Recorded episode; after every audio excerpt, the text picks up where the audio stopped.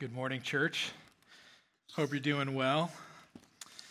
I want to start this morning off with a question to ponder. We don't do enough pondering in our lives, and, uh, and so let's ponder this together. Has there ever been a time, specifically in your adult life, when you kind of looked at your current situation and you wished you could go back in time to your childhood? Where things were easier. You know, there's all kinds of responsibilities and stressors in adulthood. Uh, there's all kinds of different things that, that weigh on us at different times and in different ways. We have taxes that many of us are going to be filing, um, or if you're smart, you pay someone to have them filed for you. Uh, you've got jobs to go to. I should say, we've got jobs. I'm involved in this. Um, we have families to care for. We have car maintenance to make sure is done. We've got mortgages to pay. The list can go on and on and on, all of these things kind of building up. And wouldn't it just be so much easier, so much simpler to go back to our childhood? You know, when I think of my childhood, I think, man, there was so much more joy back then. There was so much more innocence, right? I was I was insulated from all of these responsibilities that now I have to always think about day in and day out. And man, it just felt like, whew, there's so much more freedom, you know? And I'm sure all of us have had a moment or two like this uh, when, we, when we really think about kind of the burdens of adulthood. Well, now I want to ask you the same question, really, but from a little bit of a different perspective. For those of us who are Christians in the room, who know Christ as our Savior, have you ever wished you could go back to your spiritual childhood? You ever wish that you could go back to the kind of that time uh, in the initial weeks or, or months, even years, where your faith was still new? You felt like things were maybe a little bit easier. You were just naturally, you were on fire for Jesus. I mean, that that that burden that was lifted, that freedom from sin, it was tangible, it was it was new. You you felt so loved and accepted by God, and there was nothing it, it seemed like that that could take that away from you. But now, as maybe the years have gone on, you, you start to kind of feel the burden of faithfulness. You feel that, man, it is, it is hard to be a Christian. Sin seems to be overtaking you more and more and more, and you're wrestling with guilt and shame as a result. Maybe if you had to choose a word to describe your faith at this moment, it would be stagnant. You just don't feel like you're going anywhere. You are stuck. The intimacy that you had with God seems to really be more of a distant memory than a present reality. And wouldn't it just be nice to go back to when things were easier, when things were simpler? Well, friends, if, if that's you this morning, there is encouragement in Galatians 3, verses 1 through 9, because in it, Paul is going to answer for us a very foundational question to the Christian faith, which is how do we deal with our sin after we've become a Christian? How do we return to the grace and the freedom and the forgiveness that we once experienced and experience it all over again? So, even if you're not necessarily feeling stuck or stagnant in your faith, even if you don't feel like you're in this kind of crisis moment with your faith and you're, you don't feel like you're necessarily being conquered by lots of sin, this is still a very relevant and it's an important concept for us to understand as Christians because no matter where you are in your faith, no matter where you would put yourself on that spectrum, sin is going to seek to destroy you. It's going to be an ever present reality. There's going to be temptation that enters into your life. And so, Paul is, is going to provide an answer to that question, then, that is so relevant, so practical. How do we deal with our sin? And his answer is this the way that we respond to sin as a Christian is the same way we responded to sin in order to become a Christian. The means by which a person becomes a Christian is the same means by which a person then grows as a Christian. Now, before we actually look at what that means and, uh, and really kind of the, the, the full answer to that, I want to just kind of give a really basic overview of the book of Galatians so that we kind of approach this passage with some context. If you've been coming with us, uh, if you've been coming here to uh, to hear our series, we have not been in the book of Galatians. We've been in the book of Daniel, and uh, we're going to continue that series starting next week. Uh, and so, uh, Galatians is not something that we've talked about a lot. So, for that sake, I want to kind of just give a little bit of a backstory to it so we understand exactly what's happening in these nine verses before we look too deeply at them. So, Paul who wrote the letter, who wrote the book of Galatians, in his first missionary journey, he was traveling through the region of Galatia, and that was a Roman province at the time.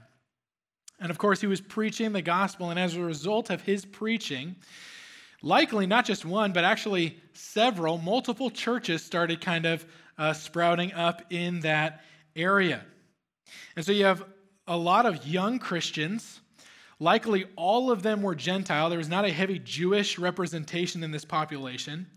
And so you're, you're still fairly immature in your faith, right? You've only been a Christian probably for maybe a year or so after hearing Paul's uh, message of the gospel. And so there, there's not a lot of theological formation that's happened yet. It's not like they know all the ins and outs of Christianity. And so they are fairly susceptible, you'd probably say, to being convinced of an alternative gospel. And that's exactly what's starting to happen. You have Judaizers that are moving into these groups of, of young Christians, and they're starting to basically preach that it was obedience to the law that is going to actually make a person righteous. In other words, these Jewish false teachers were trying to convince these Gentile Christians that in order to be right before God, they needed to become like a Jew. They needed to adhere to the Old Testament law. And so throughout Galatians, then you're going to see Paul responding to that idea, to that concept, and he's going to be addressing that from several different angles. He's going to be talking about a lot of different things all to respond to that claim by these Judaizers. So he's going to be talking about justification a lot. What does it mean to be made right before God? How does that happen? He's going to be talking about circumcision, kind of the, the Old, uh, Old Testament, Old Covenant sign of, of being part of God's people. He's going to be talking about what does it actually mean to be part of God's people? How does one become part of the people of God? And he's also going to be talking a lot about the law, the very thing that these Judaizers were saying you need to adhere to, you need to rely on in order to be made righteous. He's going to be doing all of that in order to oppose the false gospel that was starting to be accepted by the Galatians. And in fact, the core of Paul's argument is actually very well summarized, I would say, in Galatians 3 1 through 9. So if you have never really studied the book of Galatians, if you're not familiar with kind of the overarching narrative of the letter or the purpose of the letter or what Paul is really getting at in this book, our passage this morning is a great place to start. It's a great launching point if you want to continue studying the book of Galatians and really what Paul is trying to communicate. And so here's Paul's argument in a nutshell. Here's how he's going to respond to this claim by these false teachers it's by faith, not obedience to the law, that a person is made righteous. And not only that, but it's by faith that a person then grows in righteousness. It's, it's by faith, it's not obedience to the law, it's not through works that you can be made righteous before God. And just the same, it's by faith, not by works, that you will grow in that righteousness, that you will walk in righteousness. And so, going back to that question of how do we deal with our sin as Christians, Paul's answer is by faith. How do we conquer sin? It's by faith. Faith is the weapon, faith is the tool that is given to us by God in order to conquer continually the sin that seeks to conquer us. The faith that saved you is the faith that sanctifies you and empowers you in the fight against sin. Now, I know that sounds very general, very ethereal, there's not a lot of meat on the bones yet. Paul's going to put some meat on the bones in these nine verses, okay? So, so we will get more specific than just faith is the answer. But before we expound on that idea of faith being the right response to sin, I just want to quickly provide three wrong responses, three alternative responses to sin that I think prove to be ineffective and even fatal. And I'm not just kind of pulling these out of a hat. I think these are three very common responses. I think these are things that we are guilty of. It's things that I'm guilty of, that I find myself very often coming back to, maybe even not even realizing it. And so I encourage us as we go through these three to critically consider and ask ourselves man, are there times that I fall into that trap of instead of responding in faith, that I fall back on these other alternative responses. So, here's the first one. Here's the first wrong response to sin indifference. Indifference. So, a lot of times, indifference becomes our response when we maybe recognize the hold that sin has in our lives. We recognize that it is absolutely present, that it's real. But maybe we don't actually recognize how serious sin is. We, we know it's there, we know it's wrong, we see how much of a grip it has on us. We, we see how often we fall to it. It's not that we're ignorant of it, it's not that we even necessarily ignore it. But when it comes down to it, there's really very little effort that we actually make towards stopping it or fighting it.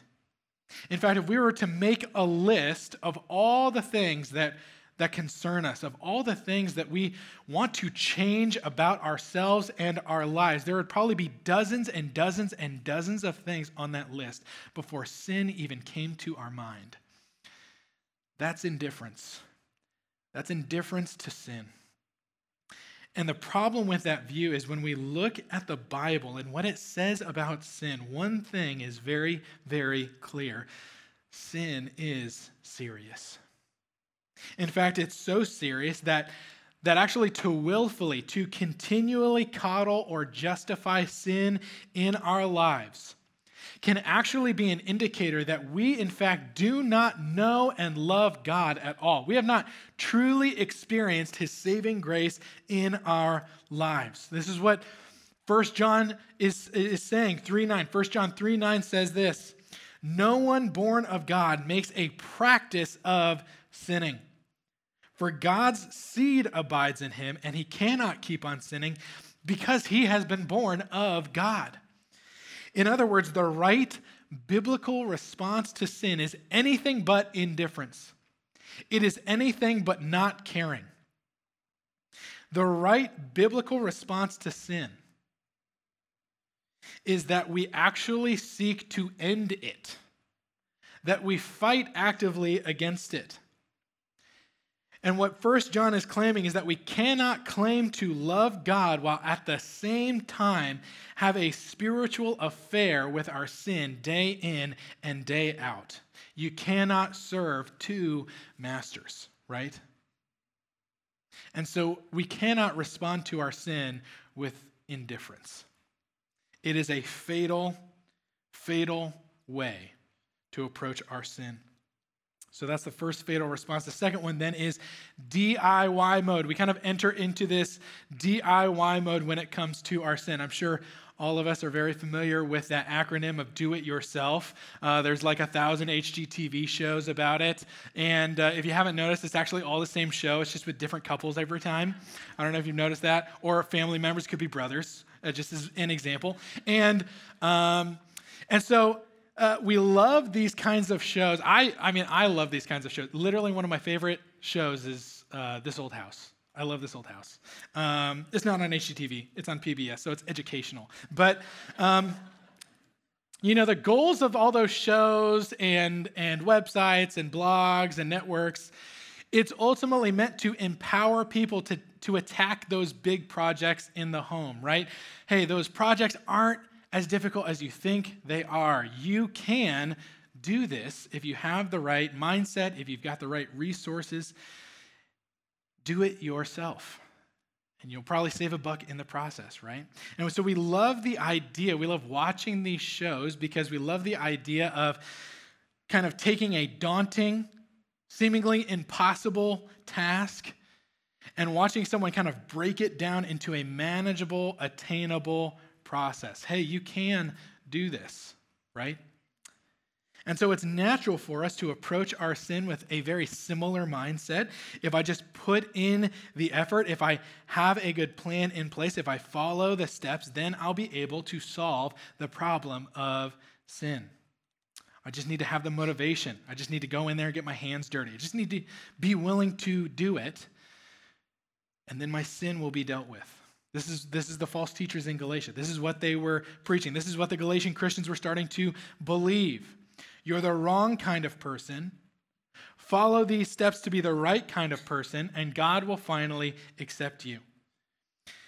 But here's the problem with that mentality it sees sin ultimately as a behavior issue. If you want to fix your sin, then you need to fix your behavior. If you want to be loved by God, then be the kind of person that God would want to love.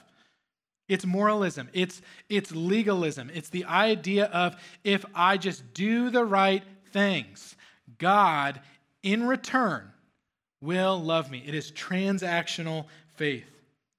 And the problem is, as we saw a few weeks ago in Daniel chapter 3, as we were considering this idea of idolatry, we, we know that sin is not just a behavior issue, sin is a heart issue.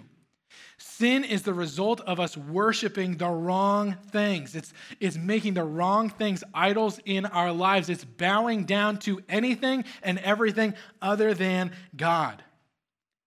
And so, if we want to be accepted by God, it means that we need to have not just the right behavior, we need to have the right heart. We need to have a new heart. And that's not something that we can do on our own. It's not something that we can do ourselves. We cannot give ourselves a new heart. So, wrong responses indifference, that DIY mode, get your hands dirty. Here's the fir- or here's the, the last fatal response to sin, despair. Despair. I would say actually this is the almost inevitable conclusion after we realize kind of the ineffectiveness of the first two responses that we that we throw ourselves then into despair. It's not that you're indifferent to sin. It's not that you're ignorant of it or don't care about it. In fact, you may even be overwhelmed with feelings of guilt and shame because you do very much care about it. You absolutely recognize its presence in your life. You feel dominated by it. You realize how serious your sin really is. And yet, at the same time, you are also filled with hopelessness because no matter how hard you try, it seems like sin is constantly something that is, that is conquering your life. It's something that you're constantly falling to, maybe even at times without much resistance. And maybe you even think, man, it seems like there is not going to be an end to this. There is no way to actually experience victory over this. You've kind of come to the end of yourself. You're at the end of your rope. Some of you may be there even this morning as you as you come into this sanctuary. You feel defeated. You feel helpless. You feel isolated because you recognize that there is this huge wall of sin that seems to be separating you from God. And you say, Man, I don't know how I could get over that wall and restore my relationship with God once again.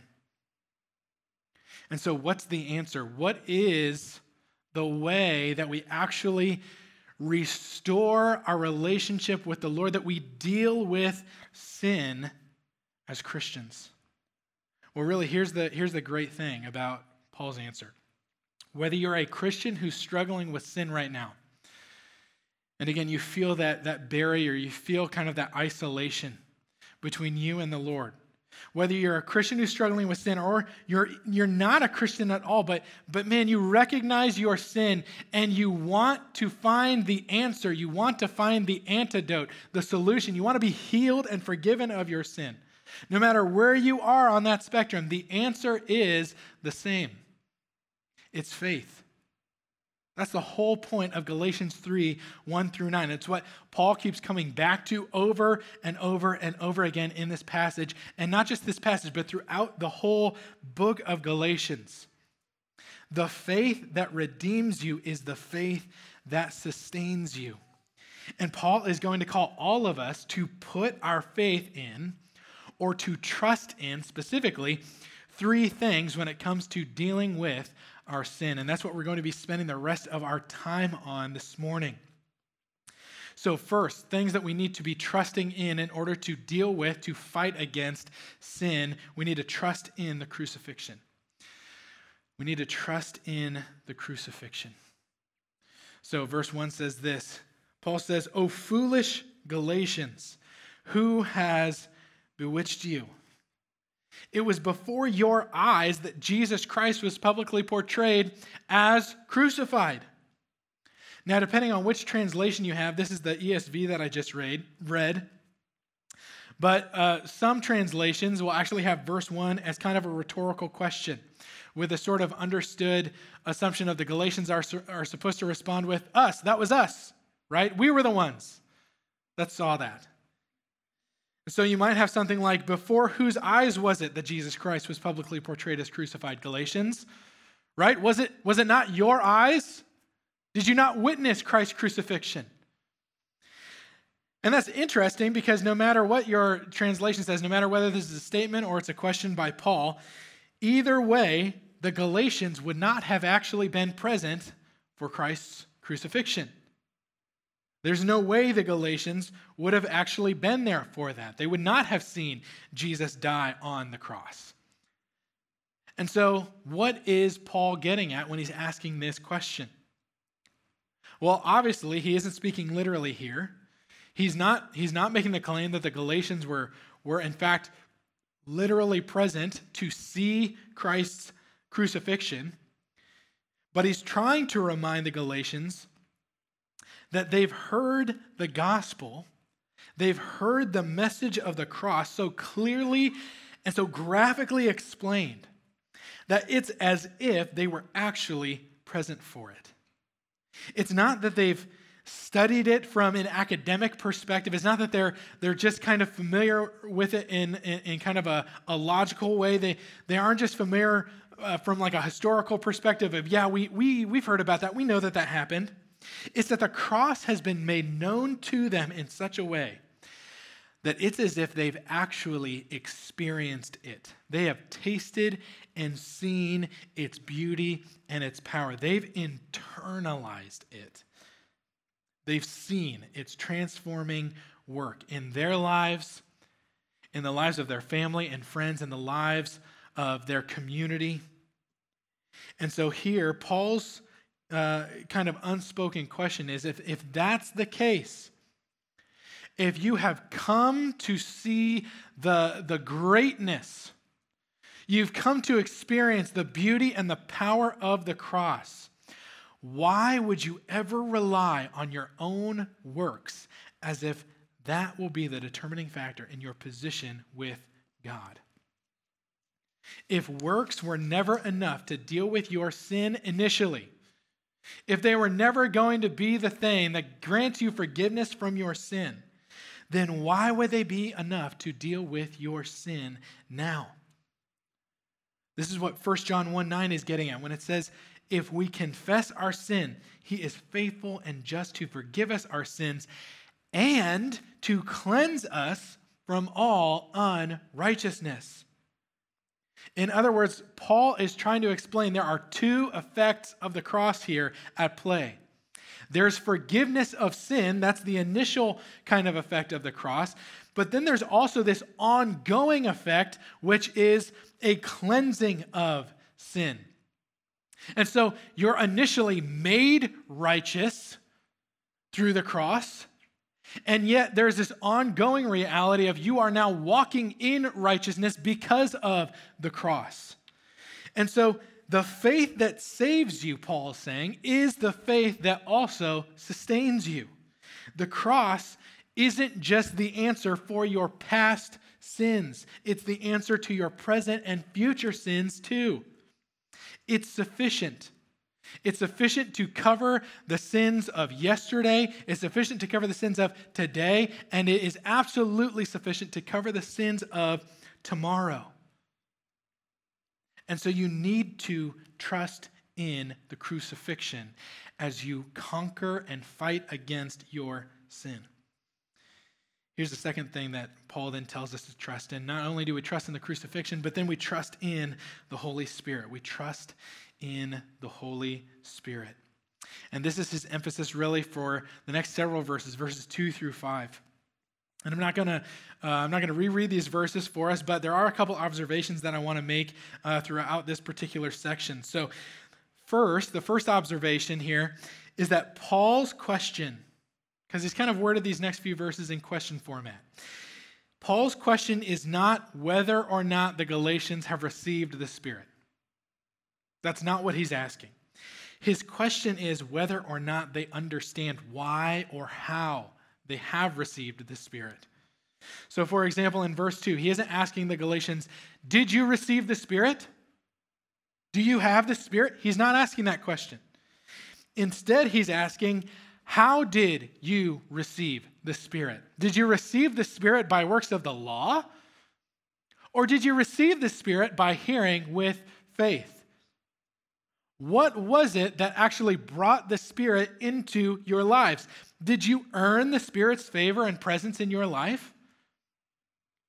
Was that a transaction between you and God where you've, you've done the right things and so He's rewarded you with the Spirit? Or was the Spirit given to you by God? Is He present in your life now as a result of your faith? The second thing that I want us to see is that verses 2 and verses 5 are, are really basically, they're the exact same thing. They're the exact same verse. The only difference being that verse 2 is written in a past tense, verse 5 is written in a present tense. So in verse 2, the Galatians Paul says, received the Spirit, or they were given the Spirit. But when he gets down to verse 5, he's changed his language a little bit and he said that God supplies the Spirit. God works miracles in their lives. You could more literally actually say that God continually supplies, God continually works in the lives of the Galatians. And so, what Paul is trying to do in the way that he's, he's, he's wording and crafting these questions, he's trying to highlight two key functions of the Holy Spirit in the life of the Christian. Now, there are a lot more than two functions of the Holy Spirit. Um, and I'm not going to, obviously, I'm not going to expound on all of them today. We, we did preach a series on the Holy Spirit, a four part series in July, so just, you know, six or so months ago. And, and I would encourage you, if you want to learn more about the Holy Spirit's role in our lives, go back and listen to that series. But here he's just highlighting two very important roles of the Holy Spirit. So, on the one hand, Paul is arguing the Spirit seals all believers for eternity. That's the initial working of the Spirit that's being referenced here in, in uh, verse 3 when Paul says, having begun by the Spirit.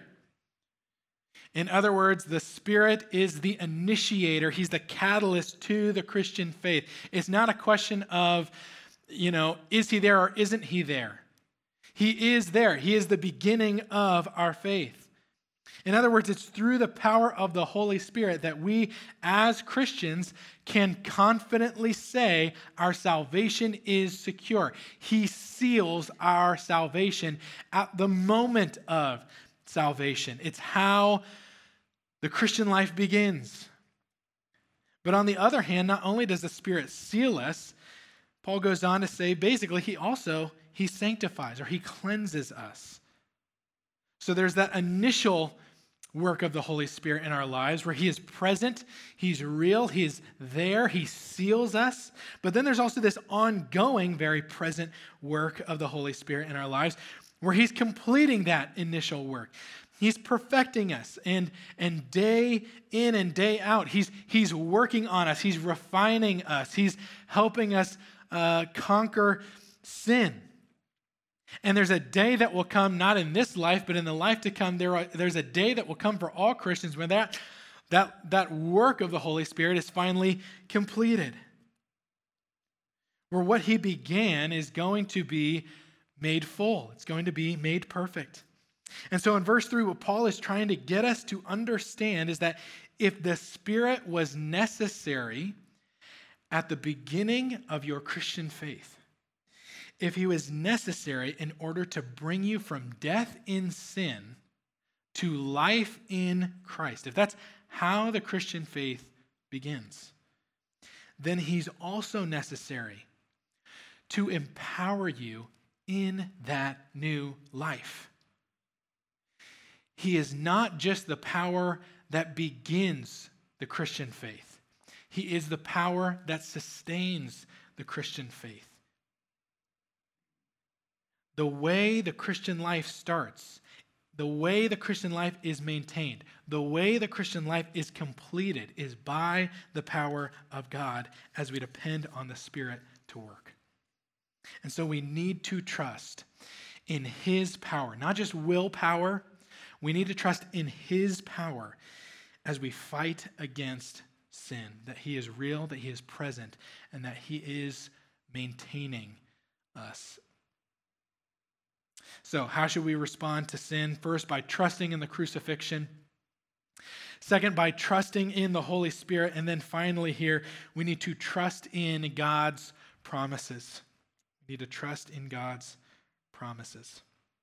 So, to illustrate this, Paul spends the whole last part of this passage, verses 6 through 9, talking about Abraham, a real uh, person in the Old Testament, all the way back in Genesis, and to understand the significance of this, to understand why in the world Paul would be bringing up Abraham sort of in the middle of this argument uh, about justification.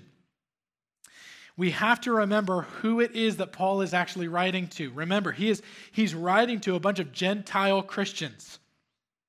And these Christians are, are starting to buy this lie from Judaizers, from Jewish false teachers, that if you want to be part of God's people, if you want to be brought into the fold, if you want to be brought under the covenant, if you want to be righteous, then what you need to do is obey the law. You need to look like, act like, live like a Jew. Again, at the, at the core of this argument is moralism, it's legalism. It is do the right thing, be the right kind of person, because you're not naturally the right kind of person. But if you just be the right kind of person, then that's the kind of person that God's going to accept. But Paul's rebuttal to that idea is actually so brilliant. It's very simple, but it's a brilliant response to this particular situation because what he's going to do is he's going to go all the way back to the promise of God made in Genesis 15, made to Abraham. And he says, obedience to the law, doing the right thing, being the right person, that cannot be what makes you righteous. That cannot be the answer here because even Abraham, the father of Israel, literally the source of the Jewish people, the one that they lift up and call their father, even he wasn't made righteous by the law.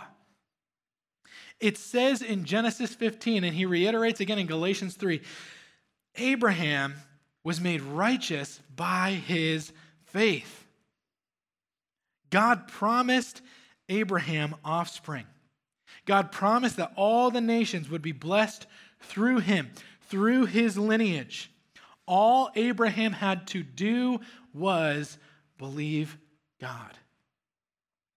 And notice when Paul kind of points back to this particular moment in redemptive history, he doesn't say Paul believed, or Paul, Abraham believed in God. He says Abraham believed God. In other words, Abraham did not just come to some kind of intellectual assent that God is out there, he's real, and so I need to trust in him.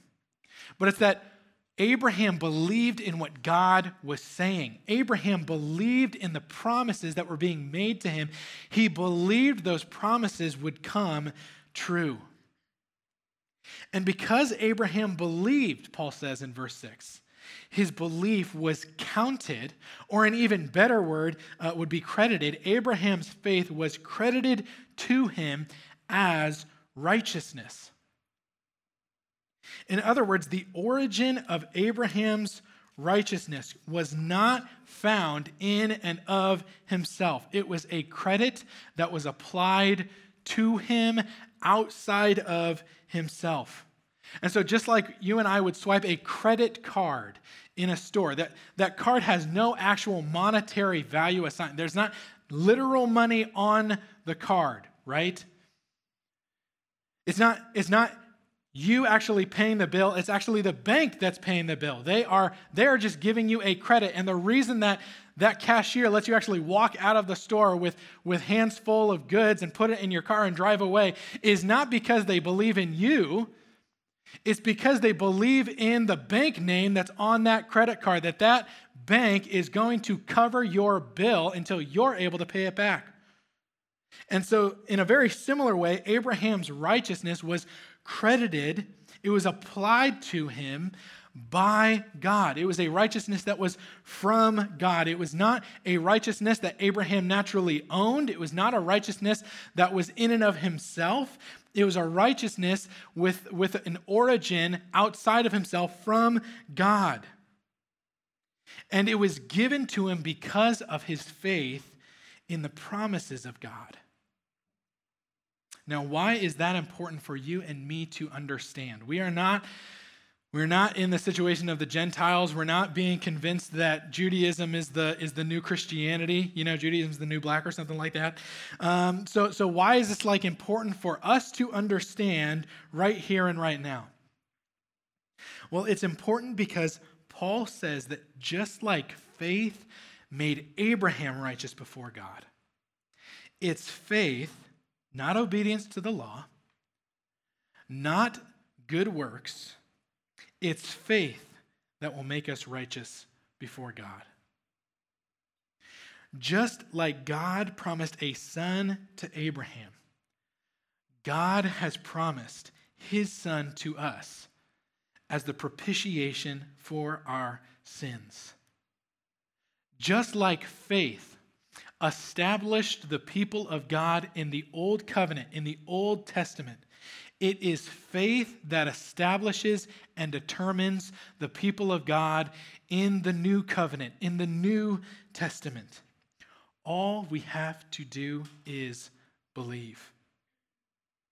God has already done the work, God has already made the sacrifice.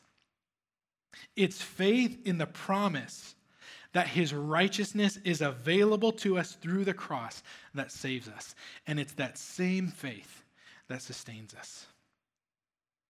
And so, friends, let's not move past faith and treat it like it's just the starting point of Christianity. Like it's just this initial step that we take in order to become Christians. And then after we've become Christians, now it's back on us to be the right kind of person, we have to try really hard, right? We've got to do it ourselves. But let's go back to faith and recognize that we shouldn't move past it. We need to grow deeper in it. We need to return to it day in and day out.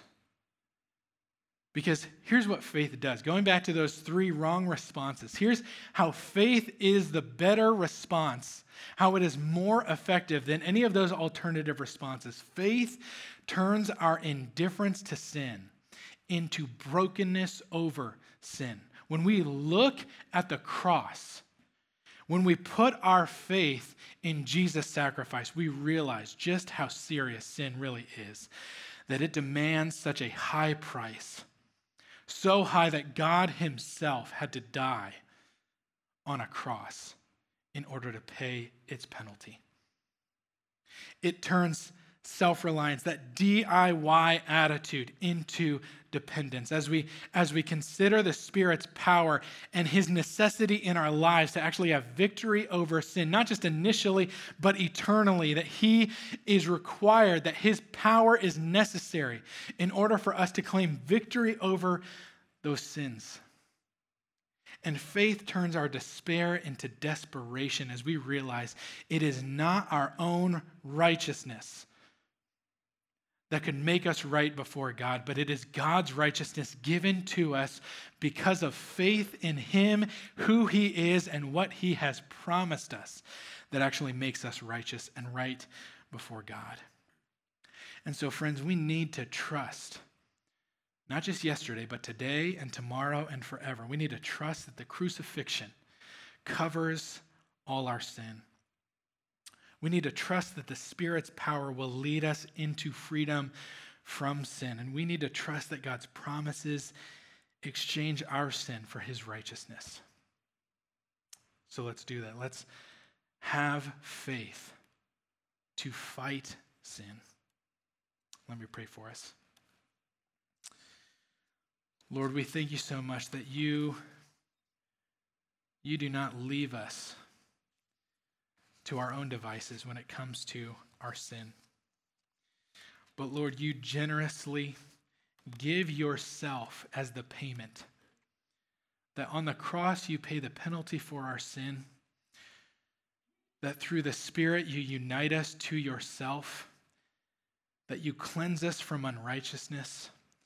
And that you promise that what you've started in us will surely be brought to completion. And Lord, I pray that we would believe that yesterday, today, and forever. That we would never move past that reality, but that we would return to it as we continue to deal with sin in our lives, that we would fight it, not relying on our own power, not relying on our good works, but that we would return to faith in you, that you have done the work on our behalf. You've empowered us in that faith to continue fighting. It's in your son's name that I pray. Amen.